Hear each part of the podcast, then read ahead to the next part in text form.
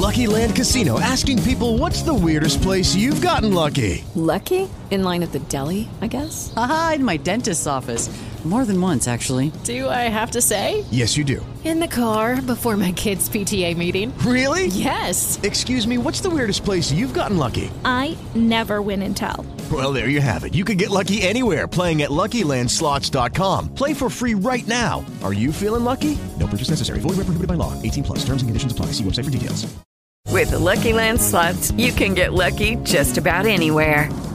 This is your captain speaking. Uh, we've got clear runway and the weather's fine, but we're just going to circle up here a while and uh, get lucky. No, no, nothing like that. It's just these cash prizes add up quick. So I suggest you sit back, keep your tray table upright, and start getting lucky. Play for free at LuckyLandSlots.com. Are you feeling lucky? No purchase necessary. Void where prohibited by law. 18 plus terms and conditions apply. See website for details. Allora voglio commentare un capitolo, il capitolo quattordicesimo del libro Morti per disperazione il futuro del capitalismo, intitolato ca- capitolo intitolato Capitalismo, migranti, robot e Cina.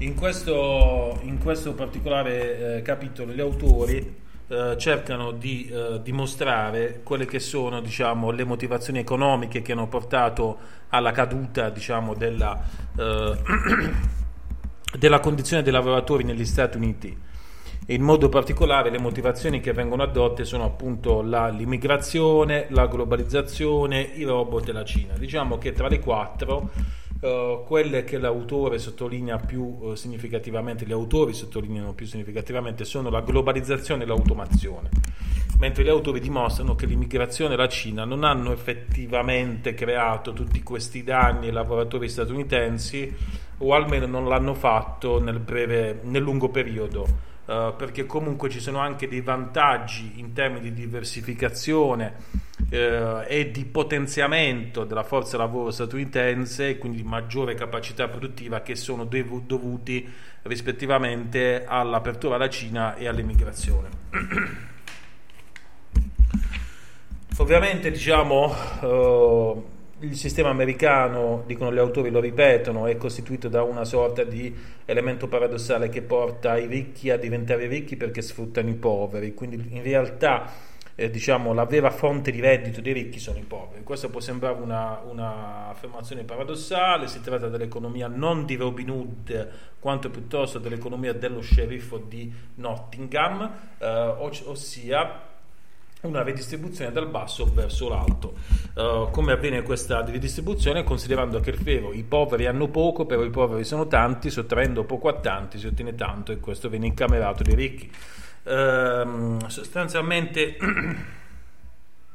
diciamo, c'è un'iniqua distribuzione della ricchezza, ci sono lavoratori meno istruiti che hanno appunto avuto degli effetti negativi diciamo, da, questa, eh, da questa dimensione, eh, un'economia che cresce sicuramente più lentamente, però sostanzialmente gli autori dicono erroneamente si è dato troppo valore all'immigrazione, perché?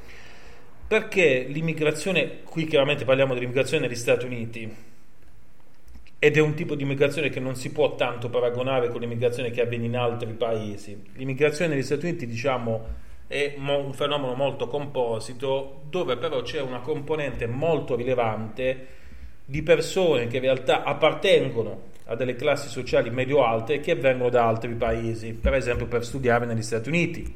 E quindi, per esempio, sono persone che hanno titoli di studio di terzo, terziari, di terzo livello, cioè titoli di studio quindi Uh, diciamo dottorati, master e gli autori dicono in fondo stanno aumentando anche i laureati, semplici laureati che vengono dall'estero. Questo in realtà è un fatto, un fenomeno che era stato già precedentemente analizzato da uh, uh, Raghuran Rajan nel suo libro Fault Lines, dove metteva in evidenza il fatto che in realtà gli statunitensi americani, diciamo di varie generazioni, non è che siano così attaccati all'istruzione, non è che cerchino così tanto di acquisire titoli di studio ed invece questi vengono sempre di più acquisiti da persone che provengono dall'estero. E questo è un fatto che mette in crisi comunque l'economia statunitense perché molte di queste persone poi tornano nei loro paesi e soltanto una parte rimane negli Stati Uniti e quindi c'è anche una perdita in questo senso di capitale umano che gli statunitensi hanno contribuito a formare. Quindi gli autori dicono in fondo se si prendono alcune istituzioni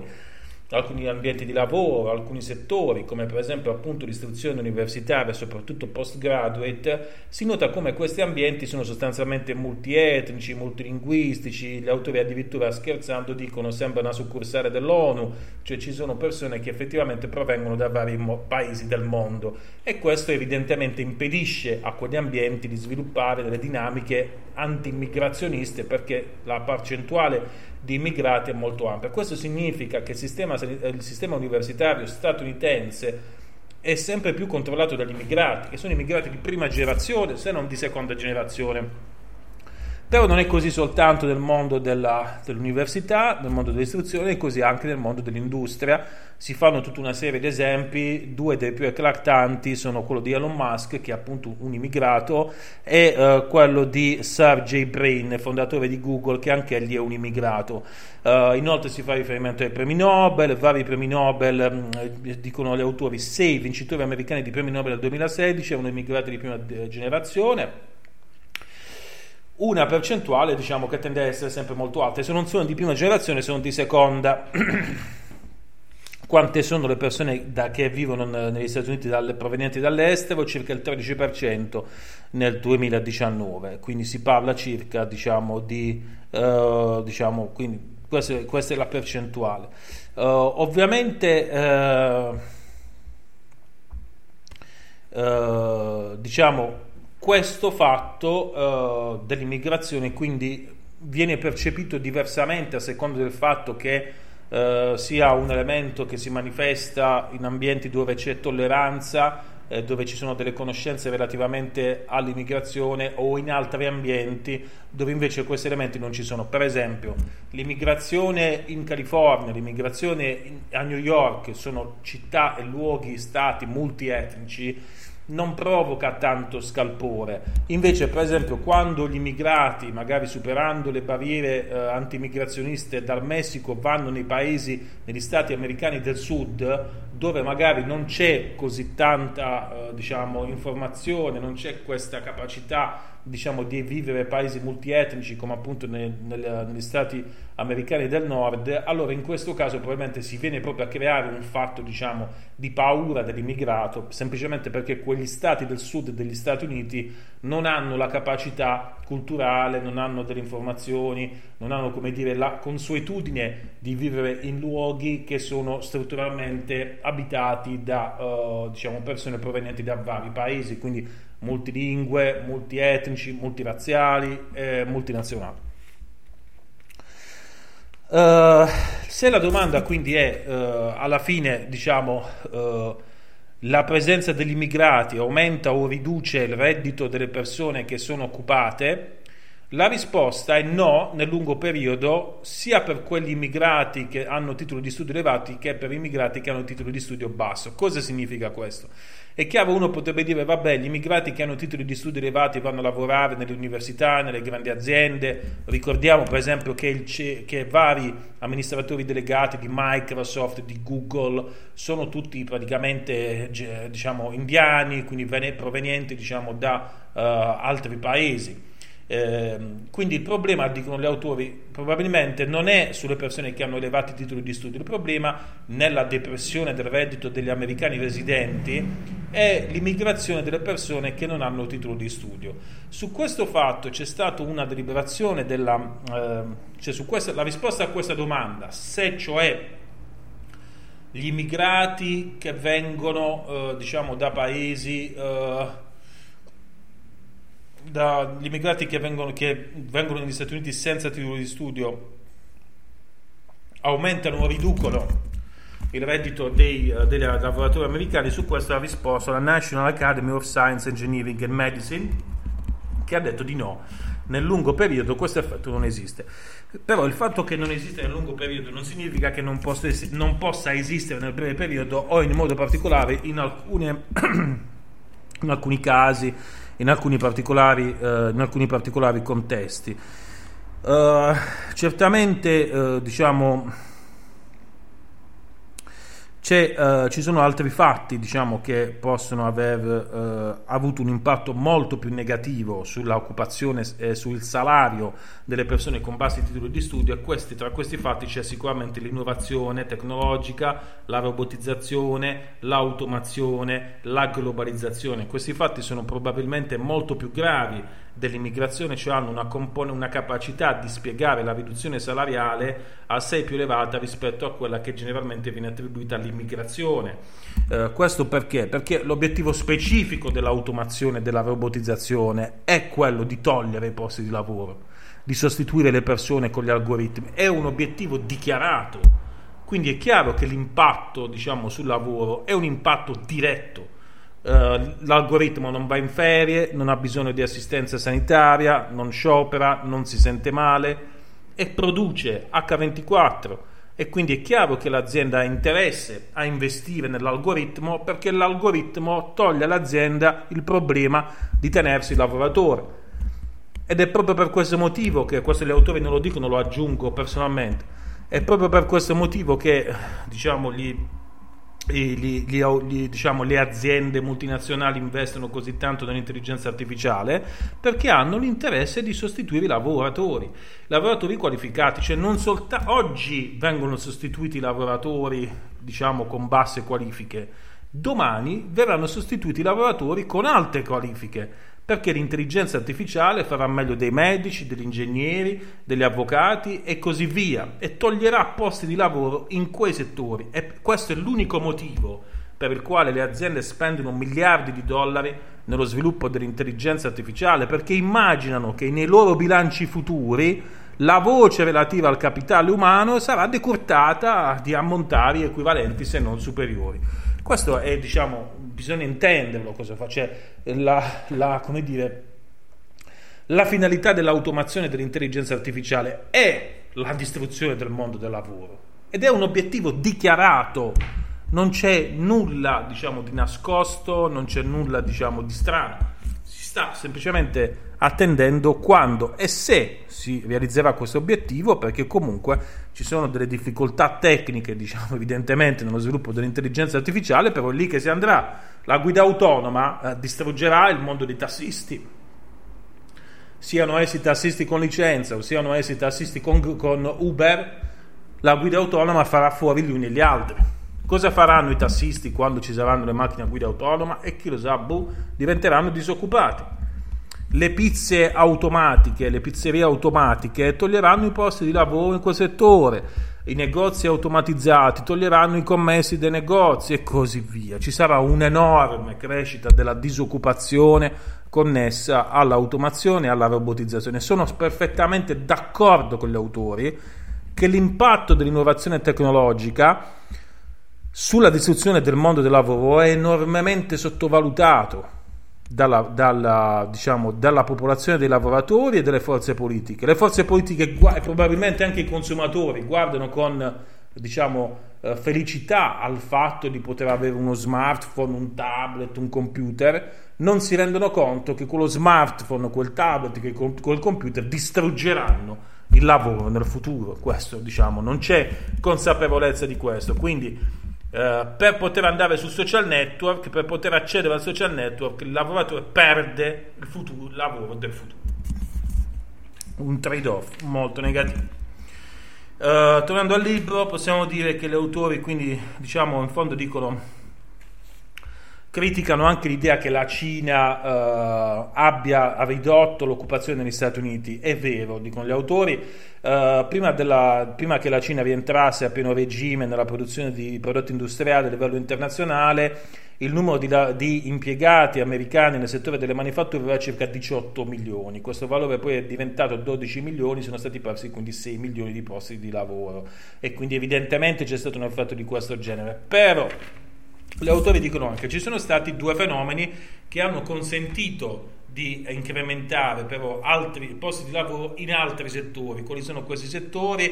Per esempio i settori del terziario avanzato, i settori della ricerca e sviluppo, eh, il marketing, il management, eh, aziende che hanno licenziato gli operai dalle manifatture e hanno assunto persone con titoli di studio elevati per sviluppare servizi terziari. E poi, dice, dicono gli autori, c'è stata poi anche una ricaduta proprio nel settore della manifattura, ovvero il fatto che Uh, la crescita dei commerci, per esempio, ha richiesto maggiori semiconduttori e ci sono aziende americane che hanno iniziato a produrre semiconduttori e quindi hanno investito di più e anche quel tipo di manifattura ha avuto maggiore, maggiore fortuna.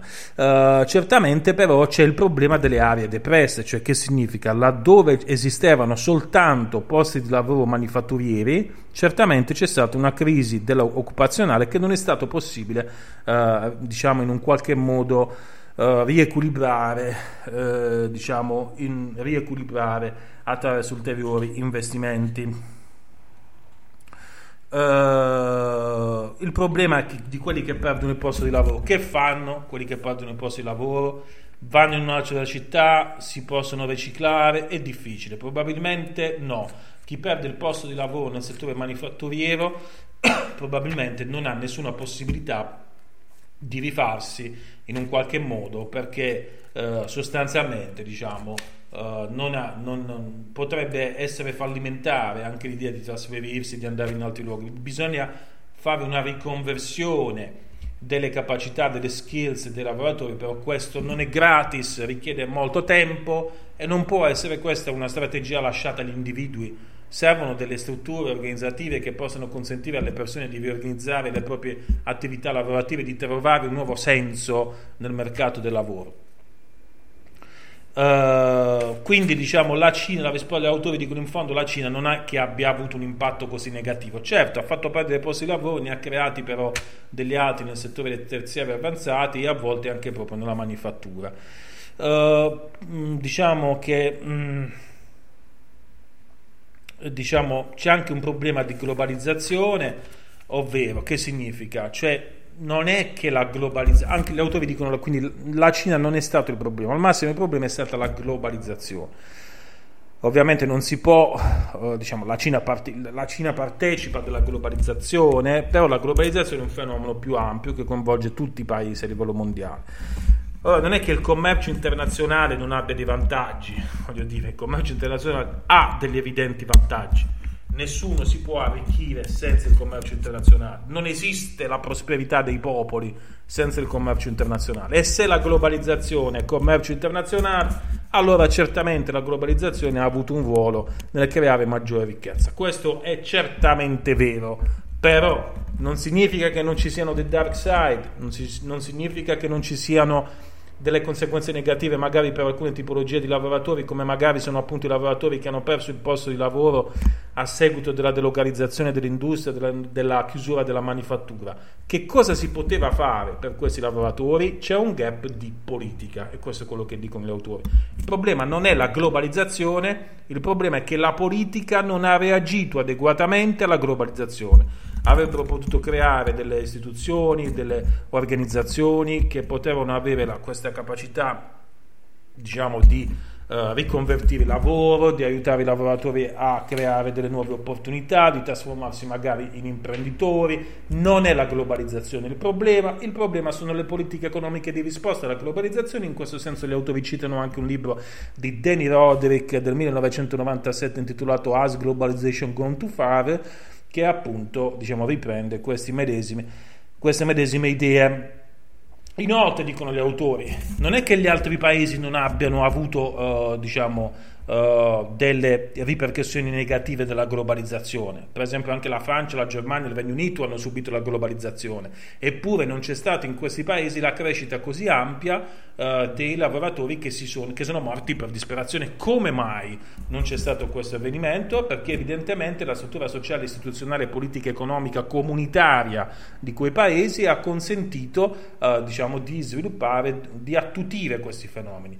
Però c'è anche un altro elemento che dobbiamo considerare, ovvero il fatto che probabilmente l'industria uh, manifatturiera, cosa non lo dicono gli autori, bisogna aggiungerlo, uh, probabilmente l'industria manifatturiera americana è stata veramente sostituita da quella cinese, cosa che magari non è accaduto per i francesi, per i tedeschi, uh, perché magari diciamo era un'industria che produceva componentistiche, che non produceva pezzi finiti o che diciamo, non aveva elementi uh, diciamo, di brandizzazione così rilevanti, insomma ci sono anche aspetti proprio tipicamente industriali che possono aver sostenuto uh, diciamo, questo, questa riduzione del, del, del lavoro dei lavoratori.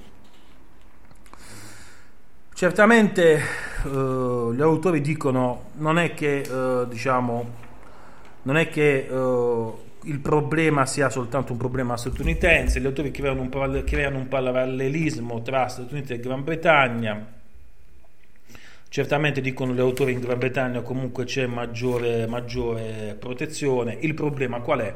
Dicono gli autori in fondo, il problema è l'approccio eccessivamente individualistico cioè il fatto che si ritiene negli Stati Uniti questa cultura dove l'individuo deve emanciparsi da solo, deve, deve, deve agire in solitudine, deve diciamo, cercare di, di, svoltare la propria esistenza e quindi vengono a mancare tutta una serie di politiche economiche, di sussidi, di elementi comunitari che potrebbero invece aiutare le persone a stare meglio oggettivamente con delle politiche di salvagente che a volte sono assolutamente necessarie soprattutto quando ci sono dei macro fenomeni contro il lavoro che sono appunto l'automazione, la robotizzazione e la globalizzazione.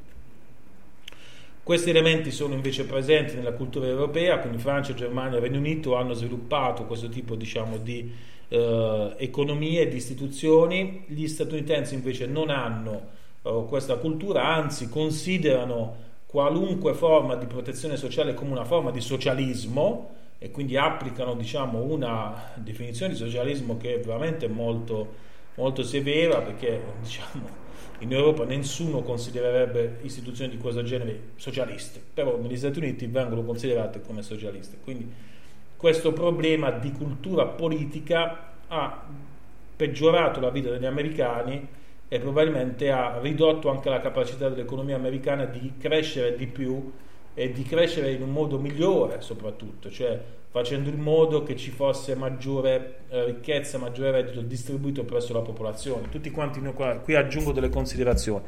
Tutti quanti noi immaginiamo gli americani con la casa perfetta, la macchina, la famiglia, il cane, eccetera, eccetera. Ecco, tutto questo non c'è più per, le, per, i lavoratori che sono, basso, che sono senza istruzione e probabilmente nel futuro non ci sarà neanche per quelli che hanno istruzione perché l'automazione e la robotizzazione faranno appunto incetta di lavori eh, intellettuali. La soluzione qual è? La soluzione è quella di importare dall'Europa eh, istituzioni che siano più comunitarie, che siano più social oriented, che siano più eh, diciamo in grado di difendere la dimensione dei lavoratori. Probabilmente gli americani non lo faranno mai perché hanno questa loro visione, però questo significherà che ci saranno fasce molto ampie di popolazione americana che soffriranno tantissimo per il fatto no, che non esistono nel paese delle, dei sistemi di protezione sociale. E quindi diciamo questo, che se magari eh, da tutto il mondo le persone emigrano negli Stati Uniti per avere un futuro economico, Potrebbe essere che dagli Stati Uniti iniziano ad emigrare in Europa persone che invece vogliono un futuro di protezione sociale, perché gli Stati Uniti la protezione sociale non la fanno e quindi probabilmente quelle persone che soffrono negli Stati Uniti, magari in Europa, potrebbero vivere meglio. Quindi ci dovrebbe essere diciamo, una specie di trasferimento in questo senso. Eh, è difficile diciamo, che che si creino delle istituzioni socialmente orientate negli Stati Uniti, ecco, non, non, vogliamo riferirci al mercatismo, tutto quello che è successo quando appunto c'era la competizione con la Russia e diciamo non si, è, non si è cercato negli Stati Uniti neanche di fare la socialdemocrazia tipo modello scandinavo, che era appunto un mix tra capitale, mercato e istituzioni social, sociali in un sistema democratico. Non c'è proprio la possibilità di costruire diciamo, una qualche forma di rete sociale per queste persone e questo è molto grave, diciamo, perché evidentemente la vita di quelle persone è esposta oggettivamente a rischi più elevati rispetto ai quali non solo non ci sono adeguati guadagni e non ci sono neanche adeguate, eh, adeguate tutele. Quindi eh, cosa possiamo dire di questo capitolo? Sono assolutamente d'accordo con gli autori Uh, le quattro forze che generalmente vengono uh, poste in campo per descrivere le motivazioni che hanno portato ad una riduzione del ruolo dei lavoratori negli Stati Uniti, ovvero l'immigrazione, l'automazione, la globalizzazione, la Cina, non hanno operato veramente tutte contro la classe lavoratrice statunitense di queste quattro soltanto due hanno veramente minacciato e minacceranno sempre di più i lavoratori americani, cioè la globalizzazione e l'automazione, perché appunto l'immigrazione ha un effetto tenue, nel senso che da un lato avvantaggia il capitale umano quando si tratta di immigrati che hanno titoli di studio terziari, dall'altro lato, come dimostrato eh, dagli stessi autori, l'immigrazione nel lungo periodo, anche se sono immigrati che hanno basi di studio, tendono a avere un effetto nullo nella depressione dei salari e anche la competizione tra Stati Uniti e Cina certamente ha avuto un impatto nello spostare alcuni investimenti dal settore manifatturiero al settore dei servizi terziari avanzati, però ecco, quei posti di lavoro che sono stati persi nella manifattura sono stati poi ricreati nel settore dei servizi. Ovviamente però molti lavoratori hanno subito la chiusura degli strumenti della, delle, diciamo, degli stabilimenti manifatturieri perché questo non ha consentito loro di, di rinnovarsi, di creare dei nuovi, dei nuovi, eh, diciamo, dei nuovi posti di lavoro. Uh, quindi uh, diciamo immigrazione e Cina non hanno veramente ridotto il ruolo dei lavoratori ciò che ha ridotto il ruolo dei lavoratori è l'automazione e la globalizzazione Uh, sotto questo punto di vista dobbiamo dire che uh, gli americani potrebbero iniziare a costruire delle istituzioni che nel futuro uh, potrebbero appunto aiutare le persone che perderanno il lavoro per l'automazione e per la globalizzazione. Non lo faranno probabilmente perché non è una loro cultura politica e sarebbe comunque un errore politico non farlo e questo significa che la politica statunitense che crea il disastro dei lavoratori che magari sono vittime della globalizzazione e dell'automazione. Non è il fenomeno economico in sé che potrebbe essere sottoposto a delle politiche economiche di più ampio respiro.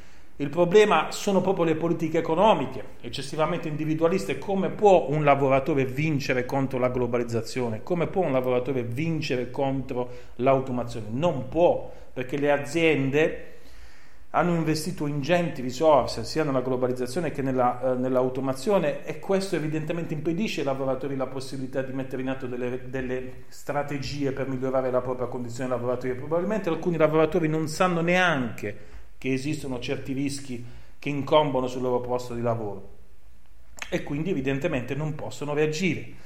La politica invece avrebbe questo compito Potrebbe la politica fare qualcosa di più per quegli americani che soffrono in questi passaggi, eh, in questa evoluzione, possiamo dire, dei sistemi produttivi, però la politica non lo fa e, ed anzi eh, si stringe sempre di più quell'idea del capitalismo americano fatto di grandi corporations, di relazioni internazionali e di individualismo, dove il compito del lavoratore di rimanere attivo è un compito suo, personale, individuale, eh, rispetto al quale diciamo, la politica non vuole nessun tipo di responsabilità.